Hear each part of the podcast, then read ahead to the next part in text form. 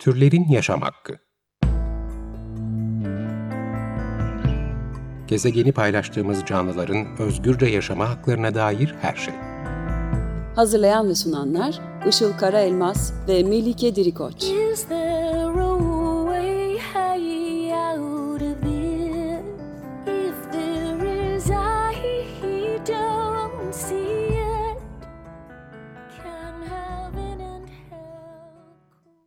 Merhabalar, 94.9 Açık Radyo'dasınız. Türlerin Yaşam Hakkı programı başladı. Ben Işıl Karaelmas. Merhabalar, ben de Melike Dirikoç. Teknik Masa'da Selahattin Çolak program kaydını yayına hazırlıyor. Geçen hafta bir seriye başladık. Covid-19 sonrası hayat adında ve her şey eskisi gibi olmalı mı diye sormuştuk. Pandeminin etkisi azalıyor gibi görünüyor ve eski normale dönme planları yapılıyor. Ama hiçbir şey değiştirmeden aynı tüketim alışkanlıklarına, aynı zihniyete dönmemiz durumunda benzer durumlarla yeniden karşılaşmak kaçınılmaz. O nedenle alabileceğimiz dersleri düşünerek geçen hafta bazı başlıklar saymıştık. Bu programın ilerleyen bölümlerinde ele almak üzere. Bunlardan ilki bu salgınların ekolojik yıkımın ve iklim krizinin de temelinde olan insan merkezci yani antroposentrik zihniyet demiştik. Bugün de antroposentrizmi ve buna bağlı olarak türcülüğü konuşacağız. İsterseniz önce şuradan başlayalım. Antroposentrik yani insan merkezci bakış açısı dediğimizde neyi kastediyoruz? Biraz oradan girelim. Hı hı. Antroposentrizm yani insan merkezcilik, insanların bu gezegende, bunu daha da genişletebiliriz, bu evrende yaşayan en önemli varlıklar olduğunu iddia eden bakış açısı temelde. Antroposentrizm dünyayı ve olayları insan değerlerine ve deneyimlerine göre yorumluyor. Bu bakış açısının aynı zamanda human supremacy yani insan üstünlüğü ya da human exceptionalism yani insan istisnacılığı olarak anıldığı kullanımları da mevcut. Aslında merkezcilik diyoruz, merkez diyoruz ama insanın en tepede olduğu hiyerarşik bir piramit şema olarak da düşünebiliriz bu yapıyı. Bazı düşünürler antroposentrizmin insanın doğal olarak kendini merkeze alması ve doğal olarak dünyayı kendi gözlerinden algılaması olarak ele almakta. Biz bugün daha çok hiyerarşi üzerine kurulmuş, insanı ve yalnızca insanı önemseyen, yıkıcı ve ayrımcı olan insan merkezcilikten bahsedeceğiz.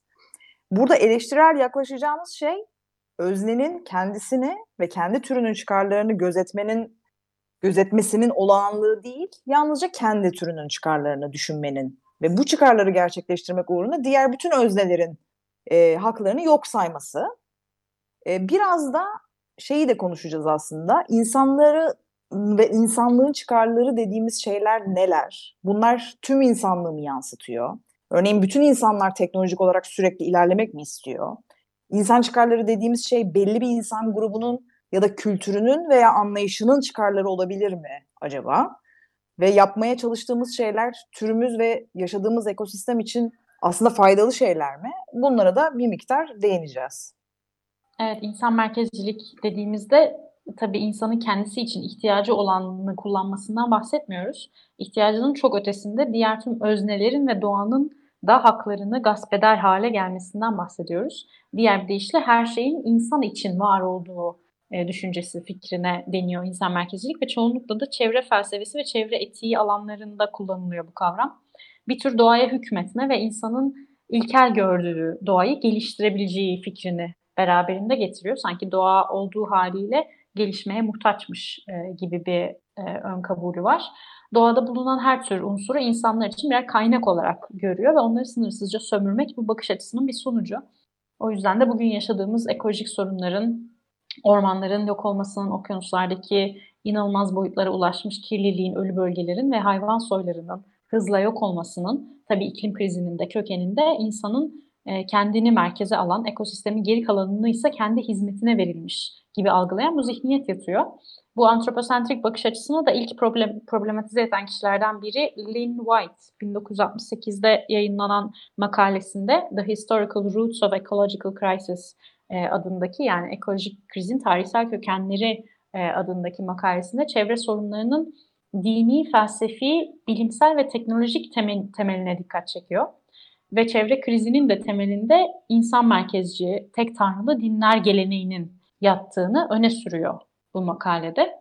Ama tabii antroposentrizm sadece din geleneğinde, tek tanrı dinlerin düşünce sistemiyle örtüşen bir yaklaşım değil. Onun dışında rasyonalizm, yani akılcılık veya hümanizm gibi insanlık tarihini şekillendirmiş diğer düşünme biçimlerinin de temelinde var olan bir zihniyet. Hepsi insanın diğer hayvan türlerinden üstün olduğu ön kabulünü taşıyor. Mesela rasyonalizm öncülerinden Descartes'in hayvanları hissiz makineler olarak gördüğünü ve canlı canlı onların üstünde korkunç deneyler yaptığını biliyoruz örnek olarak. Evet, maalesef ki bu deneyler günümüzde de hala sürmekte, üstelik çok düşük doğruluk oranı olmasına rağmen. Hümanist bakış açısıyla olan bağlantısına biraz daha değinebiliriz.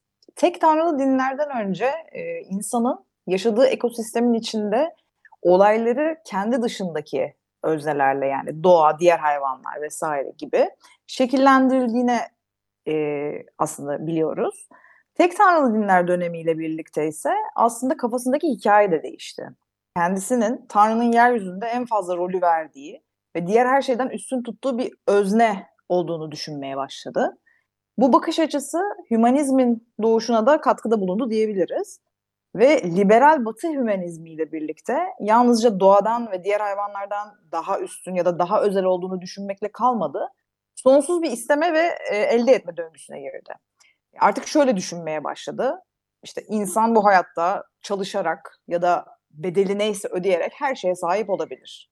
Veya insan kendini nasıl iyi hissediyorsa öyle yapmalı. İşte tüm dünya insanın gözünden ancak anlam kazanır gibi insanı ve onun deneyimlerini sadece yücelten ve ona adeta tanrısal özellikler atanan bir döneme girilmiş oldu. İnsan dünya üzerindeki diğer hayvan türleri gibi aslında herhangi bir türken şu anda konuştuğumuz pozisyona geldi. Bu dönüşüm sürecinin nasıl olduğuna dair daha fazla bilgi almak isteyenler tarih bilimci Yuval Noah Harari'nin Homo Sapiens ve Homo Deus kitaplarını okuyabilirler. Akılcılık ve Descartes demişken ikili dünya görüşlerinden de biraz bahsedelim. İkili dünya görüşü nedir? İkili dünya görüşü dünyayı ve kavramları ikili zıtlıklar üzerinden algılayan zihniyettir. Bu zıtlıklar olasılıkları yalnızca iki seçeneğe indirmekle kalmaz. Aynı zamanda bu seçeneklerden birinin bir diğerinden daha üstün ya da daha iyi olduğunu iddia eder. Mesela bu ikili zıtlıklardan bazılarını örnek vermek gerekirse erkek-kadın ikililiği, mantık, duygu, zihin, beden, kültür, doğa ve insan, hayvan. Bunlardan tabii ki çok daha fazlası var.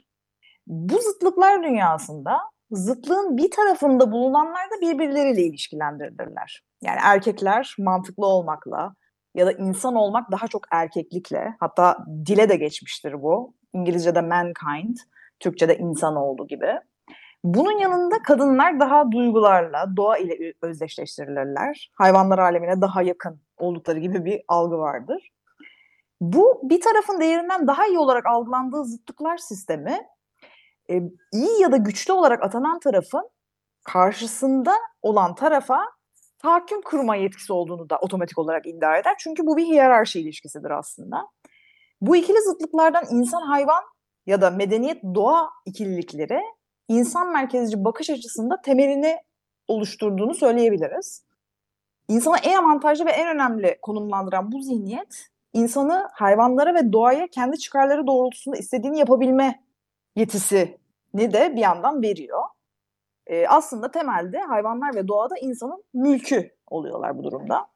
Ve sırf insan türüne mensup oldukları için insan dışı hayvanların yaşadığı bir ayrımcılık ve hak ihlalleri bütünü var. Buna da türcülük diyoruz. Türcülük tıpkı ırkçılık, cinsiyetçilik, homofobi, transfobi, ableizm ve daha birçok ötekileştirme biçimi gibi bir ötekileştirmedir. Belki de insanın öğrendiği ilk ötekileştirme biçimi olduğunu söyleyebiliriz. İnsan kendi üstünlüğünü kurma yolculuğunda kendini ilk olarak hayvanlar aleminden ve doğadan kopardı olarak biliyoruz çünkü.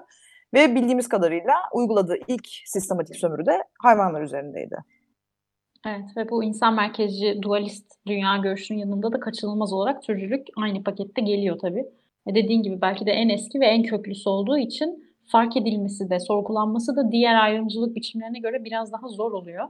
Çünkü azınlık insan gruplarını ilgilendiren diğer ayrımcılıklardan farklı olarak hakkını yediğimiz özneler türcülükte karşımıza dikilip, sokaklara dökülüp, başkaldırıp, isyan ederek hak talep etmiyorlar.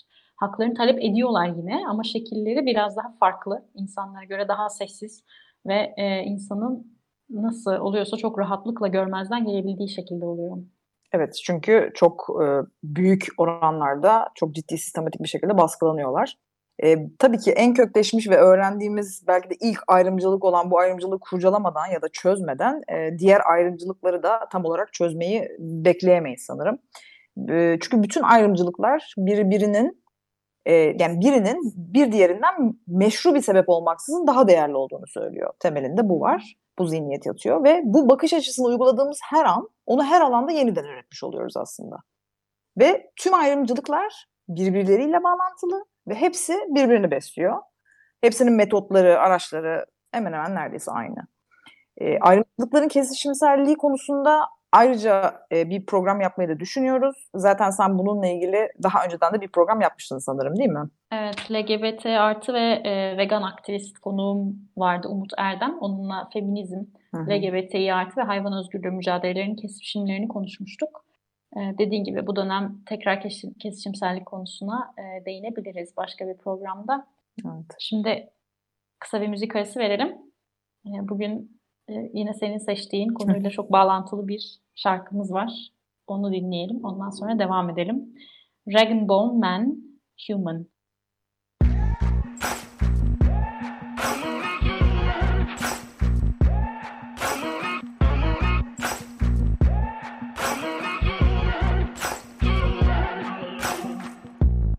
Maybe I'm foolish, maybe I'm blind, thinking I can see through this and see what's behind. Got no way to prove it, so maybe I'm lying. But I'm only human after all.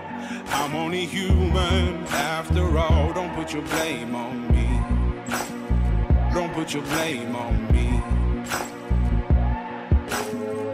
Take a look in the mirror, and what do you see? Do you see it clearer, or are you deceived in what you believe? Cause I'm only human after all, and you're only human after all. Don't put the blame on me. Don't put your blame on me. Some people got the real problems. Some people out of love. Some people think I can solve them. Lord, heavens above. I'm only human after all. I'm only human after all. Don't put the blame on me. Don't put the blame on me. Don't ask my opinion. Don't ask me to lie. And beg for forgiveness for making you cry. For making you cry. Cause I'm only human after all. I'm only human after all. Don't put your blame on me. Don't put the blame on me. Oh, some people got the real problem. Some people out of love. Some people think I can solve them. Lord, heavens above. I'm only human after all. I'm only human after all. Don't put the blame on me. Don't put the blame on me. I'm only human. I made mistakes. I'm only human. It's all it takes to put the blame on me. Don't put the blame on me. I'm no prophet or Messiah.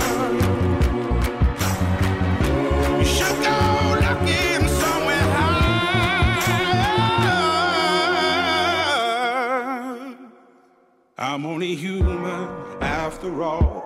I'm only human after all. Don't put the blame on me. Don't put the blame on me. I'm only human. I do what I can. I'm just a man. I do what I can. Don't put the blame on me.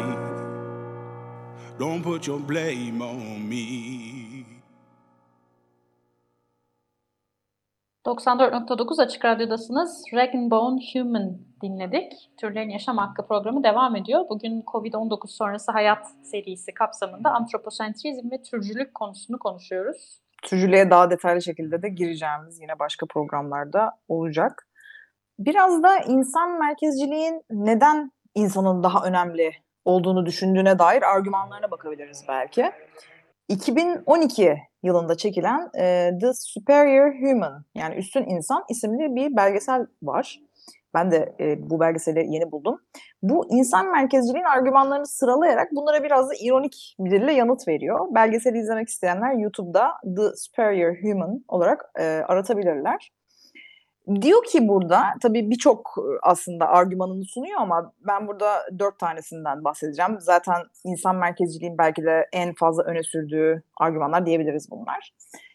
Bunlardan ilki işte insan en önemli türdür çünkü dili vardır. Buna karşılık olarak da aslında şunu söyleyebiliriz. Hayvanların da dil sistemleri var. Yalnızca biz anlamıyoruz. Yani bizim konuştuğumuz dili konuşmuyorlar diye onların dilleri olmadığı anlamına gelmiyor bu. İkinci argümanı antroposentrizmin, insan en önemli türdür çünkü alet kullanabilir. Bu konuda da aslında bir karşı argüman olarak alet kullanan, birincisi başka hayvanlar da var. Benim ilk aklıma gelenler kargalar ve şempanzeler oldu. Ama zaten bununla beraber çoğu hayvanın doğada yaşamak için bir alete ihtiyacı yok. İhtiyaçları için pençeleri, dişleri var örneğin. Ve alet kullanmak özel olmakla değil, aslında bir tercih gibi düşünebiliriz. Hayvanlara da buna ihtiyacı olduğu noktalarda eminim ki bizim bilmediğimiz birçok farklı kullanımlar, farklı geliştirdikleri aletler vardır. Sadece bilgi açısından bence biraz eksiyiz bu konuda. Üçüncü bir başka argümanı, insan medeniyeti kurdu. İşte büyük şehirler yaptı, teknolojik olarak ilerledi, buluşlar, icatlar yaptı. Ancak burada da şöyle bir şey sormamız gerekiyor kendine. Medeniyet dediğimiz şey bir yandan da acaba dünyanın sonunu getirecek olan pratikleri mi içeriyor? Bizim insanlık olarak ilerleme dediğimiz şey bir yandan bizi yok oluşa mı hazırlıyor? Dolayısıyla bu böyleyse nasıl bir üstünlük oluyor tam olarak? Belki bunu düşünmemiz gerekiyor. Ve son olarak da zekayı burada söyleyebiliriz. İşte insan en önemli türdür çünkü en zeki türdür. Burada da aslında çok göreceli bir şeyden bahsediyoruz. Zeka çok göreceli bir şeydir ve aynı zamanda da yani hayvanların insanlar gibi düşünmediklerinden dolayı zekadan yoksun olduklarını zaten iddia edemeyiz. Bu yine bizim hayvanların zekasıyla alakalı aslında yetersiz bilgiye sahip olmamızdan kaynaklanıyor. Bu bir. İkincisi de zeka, yaşam hakkı, özgürlük gibi temel haklar için bir kıstas değildir. Yani zeka anlamında belki de ortalamanın daha altında olan çocuklar olabilir, farklı zihinsel bireyler olabilir, zihinsel farklılıkları olan bireyler olabilir. Dolayısıyla bu yine etik anlamda onların daha az önemli olduğunu yine göstermiyor aslında. Evet, ve daha az hakları olduğunu söyleyemeyiz sırf zekaları aynı şekilde olmadığı için. Bir tane daha argüman var bunların dışında benim çok fazla duyduğum, o da hayal gücü ve yaratıcılıkla ilgili.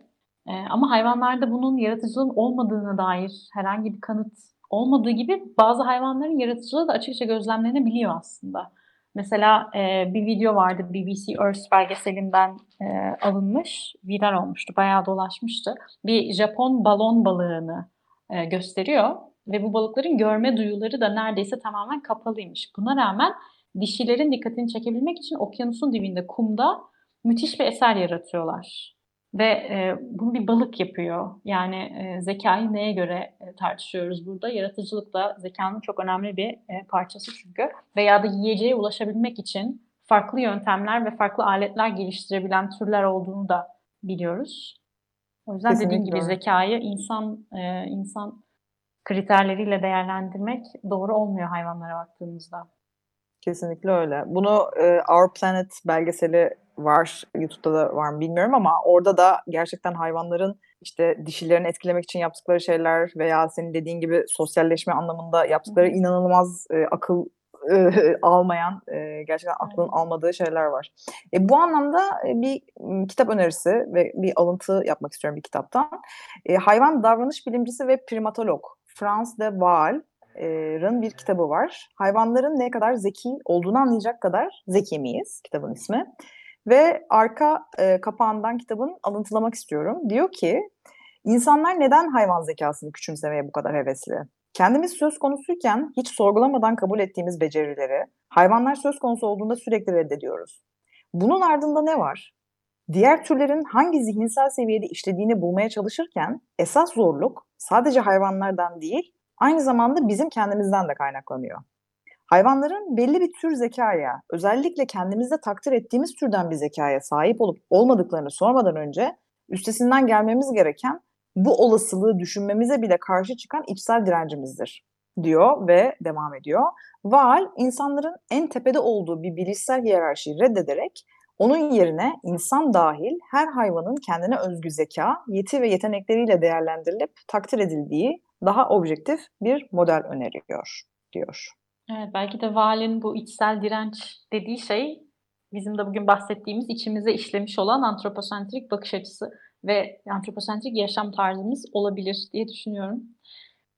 Şimdi antroposentrizmin görünen pratiklerine ve sonuçlarına da kısaca özetleyecek olursak şunları sayabiliriz. Tabii en belirgini diğer türlere uyguladığımız katliam ve sömürü. Her yıl 150 milyardan fazla hayvanın yaşamını ellerinden alıyoruz. Zaten bu programda da daha fazla bu konudan bahsediyoruz. Bunun dışında doğa talanı ve ekosistemlerin yok edilmesi yine bu anlayışın bir sonucu. Ayrıca inorganik varoluşumuz, yani doğayla uyumlu yaşamak yerine doğadan kendimizi izole ettiğimiz şehirler kurarak, kendimizi ayrı bir yere koyarak yaşamamız yine insan merkezciliğimizin bir sonucu olarak görünüyor. Ve bir de buna bağlantılı olarak türler ve insanlar arası eşitsizlikleri beslemek ve yeniden var etmek. Çünkü birinin bir diğerinden daha fazla önemli olduğu zihniyeti varsa bu her alanda uygulanıyor. Yani hiyerarşi kurarak baktığımızda çevremize bazı insanlarda diğerlerinden daha az hakka sahipmiş gibi bir algı oluşuyor ve eşitsizlikler de yeniden üretiliyor. Evet. Ne yapabileceğimizi belki biraz konuşabiliriz. Öncelikle insan türünü diğer türlerden belirgin anlamda ayıran ancak nedense pek üzerine konuşulmayan bir özelliğimiz var. Bu da ahlaki farkındalık geliştirmiş olan bir türüz. Yani yıkıma sebep olmayı seçebilirken aynı şekilde olmamayı da seçebiliriz. Ahlaki farkındalık insanın faaliyetinin olduğu her alanda bize rehberlik etmesini isteyebileceğimiz bir özellik. Bunu kendi türümüzden olan diğer bireylerle zaten yapıyoruz. Yani birisine gereksiz yere acı vermek, birisinin haklarını çiğnemek, işte birisini öldürmek zaten yanlış olduğunu bildiğimiz şeyler ve bunu kanunlarla koruyoruz. Bu sözleşmeleri neden sadece kendi türümüzle sınırlı tutalım? Aslında mesele bu. Bunu doğaya, diğer hayvanlara ve ekosisteme yayabiliriz.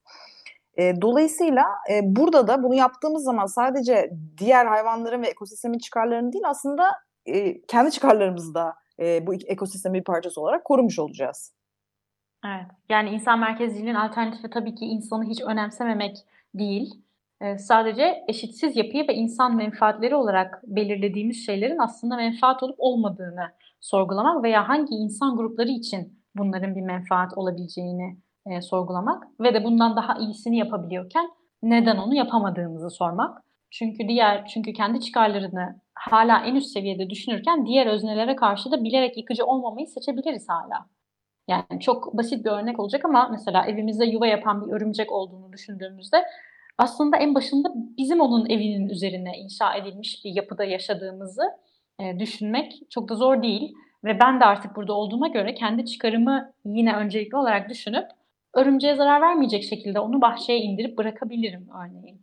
Yani günümüzde yaygın olan yıkıcı zihniyet şunu söylüyor çünkü: benim koyduğum sınırlara giren, insan dışı her şeyi yok edebilme hakkına sahibim. Dolayısıyla örümcek evimde yuva kurduysa ben onu yok edebilirim diye çalışıyor. Bunu değiştirmekle başlayabiliriz belki. Veya böcekleri ya da fareleri de hiç tereddüt etmeden zehirleyip öldürüyoruz evimize, alanımıza girdi diye. Ama aslında başka alternatifimiz, başka seçeneklerimiz var. Aynen öyle. Bu noktada da siyah ve beyaz bakış açısını terk etmek, bir şeyi %100 yapamıyorsam o zaman hiç yapmayayım gibi olan bakış açısını terk etmek bize çok şey kazandıracak. Çünkü aslında kontrol edemediklerimiz değil, kontrol edebildiklerimizden başlayarak çok fazla şey yapabiliriz. Örneğin mesela ilk aklıma gelen, belki evde elektrik kullanıyoruz ve elektrik fosil yakıtlardan sağlanıyor ve bu konuda bir şey yapamıyoruz ama yapabileceğimiz tüketim anlamında, kendi davranış değişikliğimiz anlamında, zihniyet değişikliğimiz anlamında birçok şey var ve bunlara odaklanmamızın gerçekten çok çok şey değiştireceğini bizzat kendi hayatımdan da deneyimlediğimi söylemek istiyorum. Ve de zaten sonraki programlarda biraz daha pratik örneklerle daha detaylı olarak ele alacağız bunları. Tam da bu nedenle bu seriye başlamak istedik. Çünkü Covid-19 pandemisine ve bizi yok oluşa sürükleyen iklim krizine sebep olan bu bakış açımızı ve pratiklerimizi değiştirdiğimizde bu gezegende farklı bir yaşama şekli nasıl olabilir sorusunu sormamız gerekecek.